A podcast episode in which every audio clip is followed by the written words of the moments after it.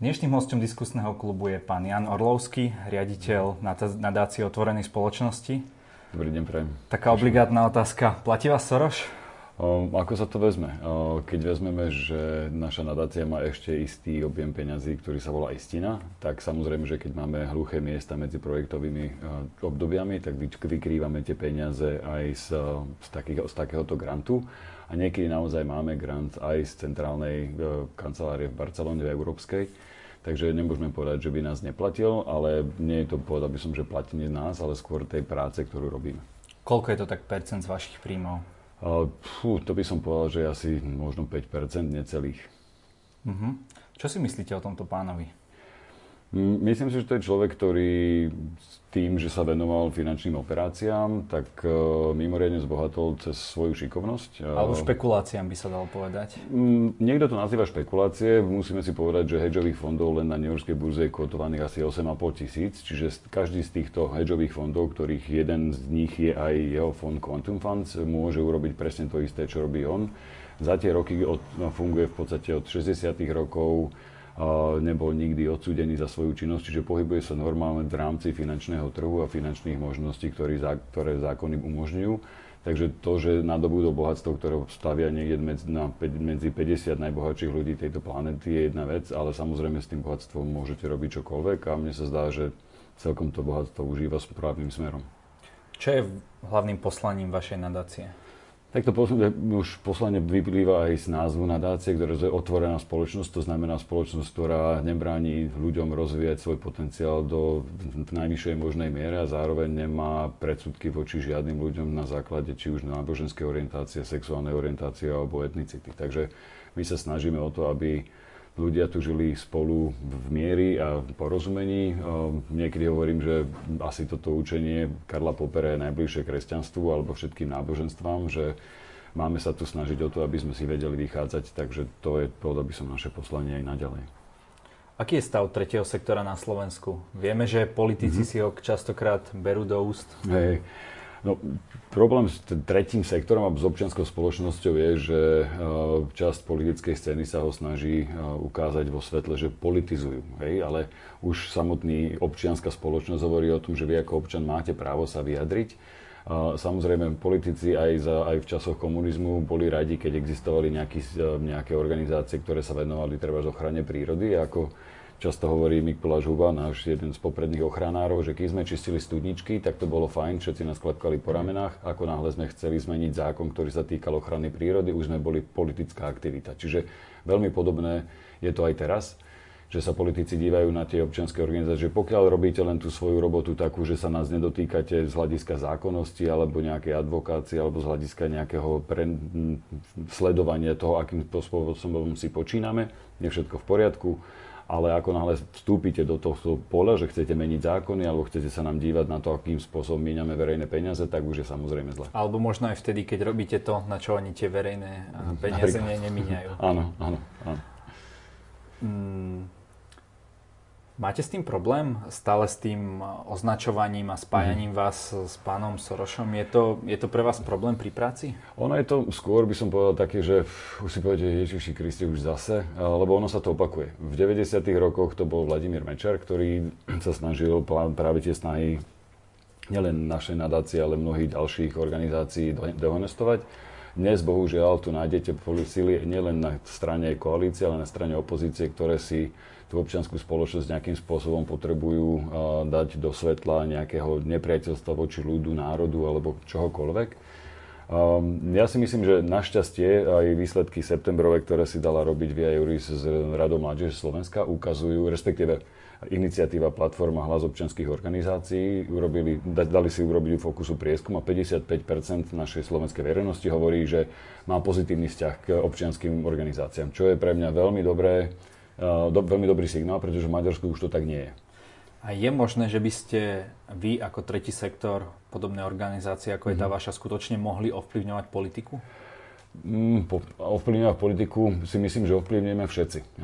Keď vyjdeme na námestia, tak tiež ovplyvňujeme politiku. Ja si myslím, že tie občianske organizácie sú tu, ako ja vždy hovorím, že pre mňa občianske organizácie sú ako keby biele krvinky spoločenského organizmu. Že oni vám hlásia, že s tým organizmom niečo nie je v poriadku a treba s tým niečo robiť. To znamená, ani naša nadácia, ani mnohé ďalšie nevedia zmeniť zákon bez toho, aby tu nebola spoločenská objednávka. Môžete sa na hlavu postaviť, keď ľudia povedia, že im je to jedno, no tak sa nič nezmení.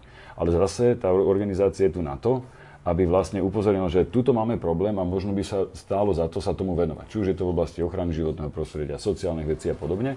To znamená, že vy hlásite tomu telu, tej spoločnosti, že pozor, tuto treba niečo vylepšiť. Ale pokiaľ to telo si povie, že kašlem na to, no tak buď ochorie úplne, alebo sa vylieči vďaka tomu, že príjme nejaké opatrenie, to znamená, tá imunita zabije ten zlý vírus. V akom stave dnešná slovenská spoločnosť? Je otvorená? No, záleží, kde sa pýtate asi. Iné to bude v mestách, iné to bude niekde v menších obciach alebo na dedinách, lebo predsa len, keď sa nedotýkate toho problému samotného priamo, či už je to iný človek, alebo proste nejaký problém, ktorý sa vás netýka, neviete si to predstaviť. Asi budete dobre pamätať z 90. rokov, keď najväčší problém Slovenska boli Maďari. Hej, že ohrozujú nás tu naši južní susedia a tak ďalej. A väčšinou ten najväčší strach bol v častiach Slovenska, kde Maďar možno zavíta tak na dovolenku. Dnes nie sú to migranti. Tento rok sme prijali 4 azylantov, teda migranti sú rôzni, aby som sa presne vyjadril, utečenci. Hej, tento rok sme prijali 4, minulý rok sme prijali 6, dohromady tu máme 200 žiadostí. To je proste 5 autobusov, už príde dnes na dedinský zápas, alebo zábavu, alebo na svadbu. Takže, a robia niekedy častokrát. Presne, čiže ja si myslím, neporiadne. Že niekedy tie strachy sú absolútne neopodstatené a bohužiaľ politici s nimi vedia veľmi dobre pracovať a manipulovať a preto si myslím, že tá spoločnosť nie je podľa by som ja chorejšia alebo zdravšia ako tie spoločnosti, ktoré sú okolo nás. Že Zygmunt Bauman, ako známy sociológ, ktorý nedávno zomrel, má na to takú veľmi peknú vetu, keď hovorí, že je to prvýkrát v modernej histórii, kedy sa dívame do budúcnosti s obavami.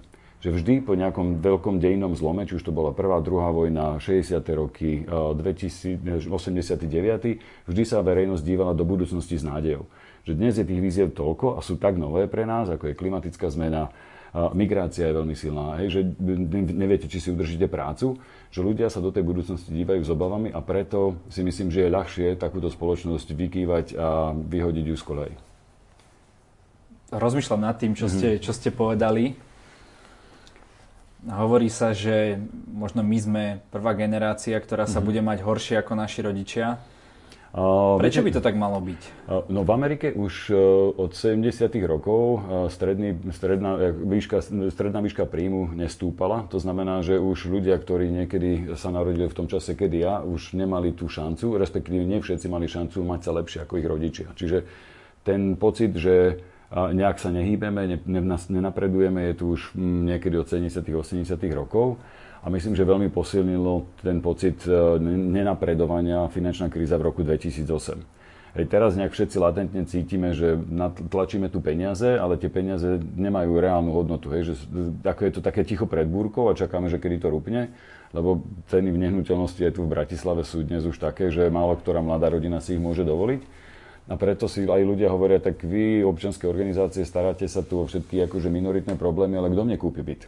Nie? Čiže je to také, že tých problémov je zrazu viacej a všetci sa dívajú na to, tak poďme riešiť najprv tie naozaj že kardinálne problémy, ale my zase hovoríme naspäť, že vždy tá spoločnosť je silná podľa toho, ako je silný ten najslabší článok v nej a to sú väčšinou ľudia, ktorí sú buď na okraji, alebo sú v nejakom menšinovom postavení. Ale to neznamená, že sa nemáme venovať aj tým hlavným problémom, len si myslíme, že na to je tu proste mocnejší orgán, ako je nejaká vláda, parlament a podobne.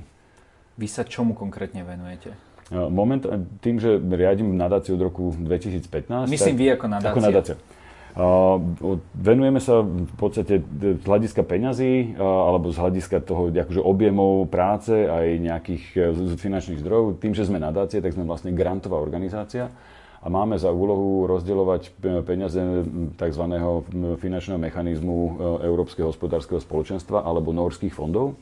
A tam sme spolu s Karpatskou nadáciou a s nadáciou Ekopolis, ktorá je vedúcou nadácia v tomto trojčlennom konzorciu. Čiže máme na obdobie 5 rokov 8 miliónov eur, ktoré prostredníctvom grantových výziev musíme rozdeliť medzi slovenské občianske organizácie v 5 rôznych témach. A voči norskej, lichtenštajnskej a islandskej vláde zodpovedáme za to, že tie peniaze sa tu nerozflákajú, alebo s nimi niečo užitočne naložené. Čiže je to iný mechanizmus, ako sú eurofondy. Nóri sa rozhodli, že bude lepšie, keď 90% bude správať vláda a 10% necháme občianskému sektoru, nech si to správuje sám. Takže toto je jedno také, že veľké gro. Sme organizátori novinárskej ceny každoročnej a robíme ešte dva ďalšie také veľké projekty, ktoré považujem za dôležité. Jeden sa volá Otvorené školy, kde učíme decká demokratickému procesu na školách a zlepšovaniu fungovania žiackej školskej rady. A projekt Aflatún, ktorý sa venuje sociálnemu a finančnému vzdelávaniu detí v predškolskom veku. Pri tých školách by som sa zastavil. Do akého počtu škôl ste schopní tento program dostať? Tak zatiaľ sme vo pilotnej fáze a sme na 8 školách po Slovensku. Len tu na výzvou je, že pri dvoch ľuďoch, ktorí tento program spravujú, nie ste schopní to škálovať na viacero škôl. Môžete ten tréning a ten know-how odovzdať potom či už metodicko-pedagogickému centru alebo viacerým ďalším organizáciám, ktoré by sa tomu venovali. Lebo ten program vlastne vychádza z toho, že pracujete s dobrovoľníkmi, ktorí sú stredoškoláci 16-17 roční. Na to, aby mohli sa postaviť pred 7-8 v základnej škole, musíte s nimi urobiť nejaký tréning, inak si myslím, že to môže dopadnúť všelijako. Takže je to náročné na tú prípravu, ale decká sú z toho strašne nadšené. Aj tí dobrovoľníci, aj tí žiaci v tých základných školách.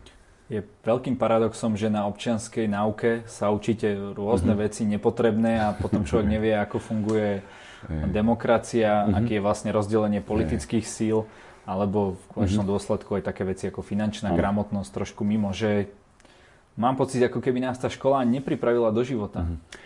Ten pocit nie je ojedinelý len na Slovensku. Kolegovia z Česka sa sťažujú presne na to isté. Podobne to vy máte aj v Poľsku alebo v Maďarsku, že jednak je to tým, že mnoho učiteľov občianskej náuky to má ako druhý výber, že to nie je ich hlavný predmet. A podľa mňa ale tá kľúčová vec je, že my niekedy v 90. rokoch sme sa rozhodli, že politika nepatrí do škôl. To znamená, že vy ako keby aj učitelia sa boja prejaviť svoj názor a mnohokrát nevedia argumentovať s deckami, ktoré mnohé sú veľmi dobre pripravené na to, že prečo by nemohol v škole hajlovať napríklad, alebo prečo nemôže nosiť svastiku na tričku. Že naozaj je to jednak nevedomosť tých učiteľov a jednak sa boja, že dostanú naložené od rodičov alebo od vedenia školy, takže týmto témam sa vyhýbajú, ale hovorím, nie je len u nás. Aj v Čechách je to presne takisto.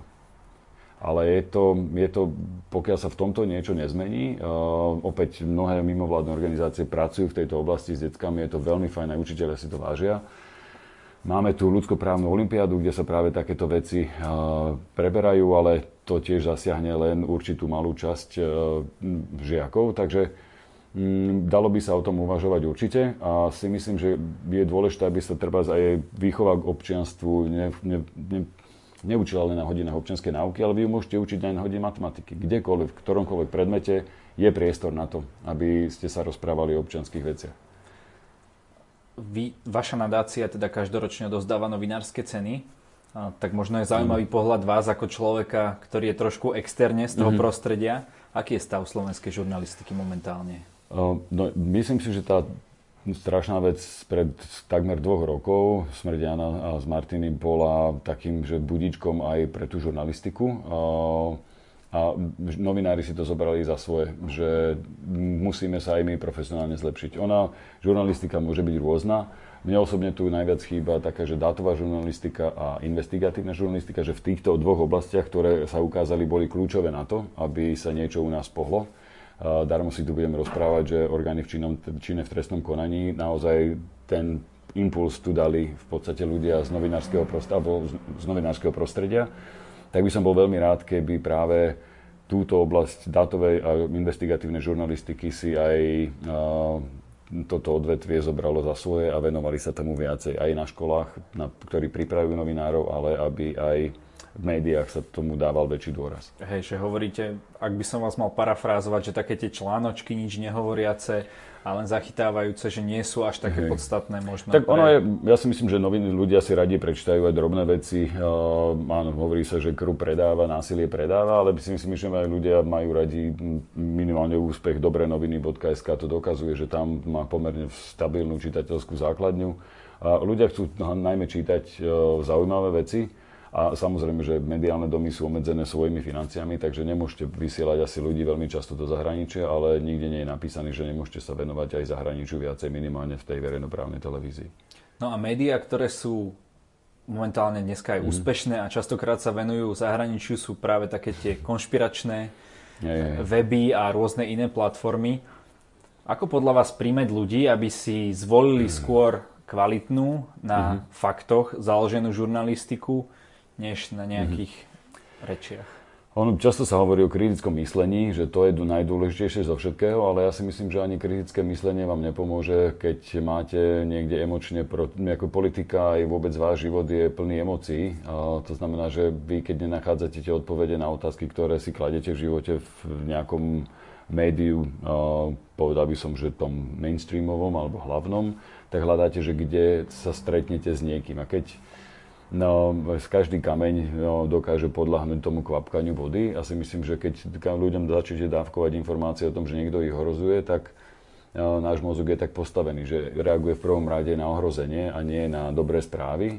Takže vy samozrejme podľahnete tomu lákaniu tej negatívnej správy, že teda niekto vás tu ide ohroziť. A darmo mu dáte 17 faktov o tom, že to nie je pravda. On má pocit, že mu to hrozí a tým pádom... Chápem, ale to je fakt. A ako to zmeniť? Ja si myslím, to je naozaj len opäť, je to osobná skúsenosť.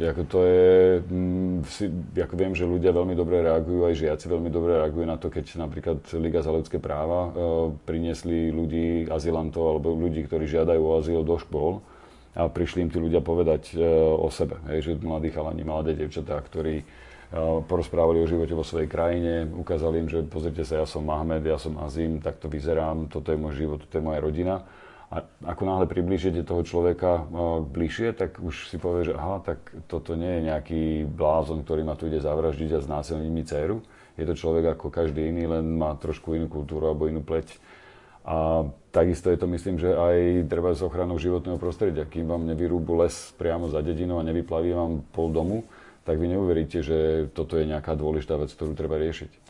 Čo by ste povedali človeku, ktorý na margo migrantov, ja neviem, videl video, ako mladý chlapec čiernej pleti rozbíja okná nejakou bejzbalovou palicou. A toto je teda reálny migrant, hej, áno, že to bolo reálne. Čo by ste im na to povedali? Ako by ste obhájili to pred tým človekom, že aj napriek tomu máme pomáhať tým ďalším? Dávať nejaké štatistiky alebo proste ukazovať, že tento prípad je jeden z 10 000, ktoré sa v našej krajine stali v oblasti násilných trestných činov, je asi zbytočné.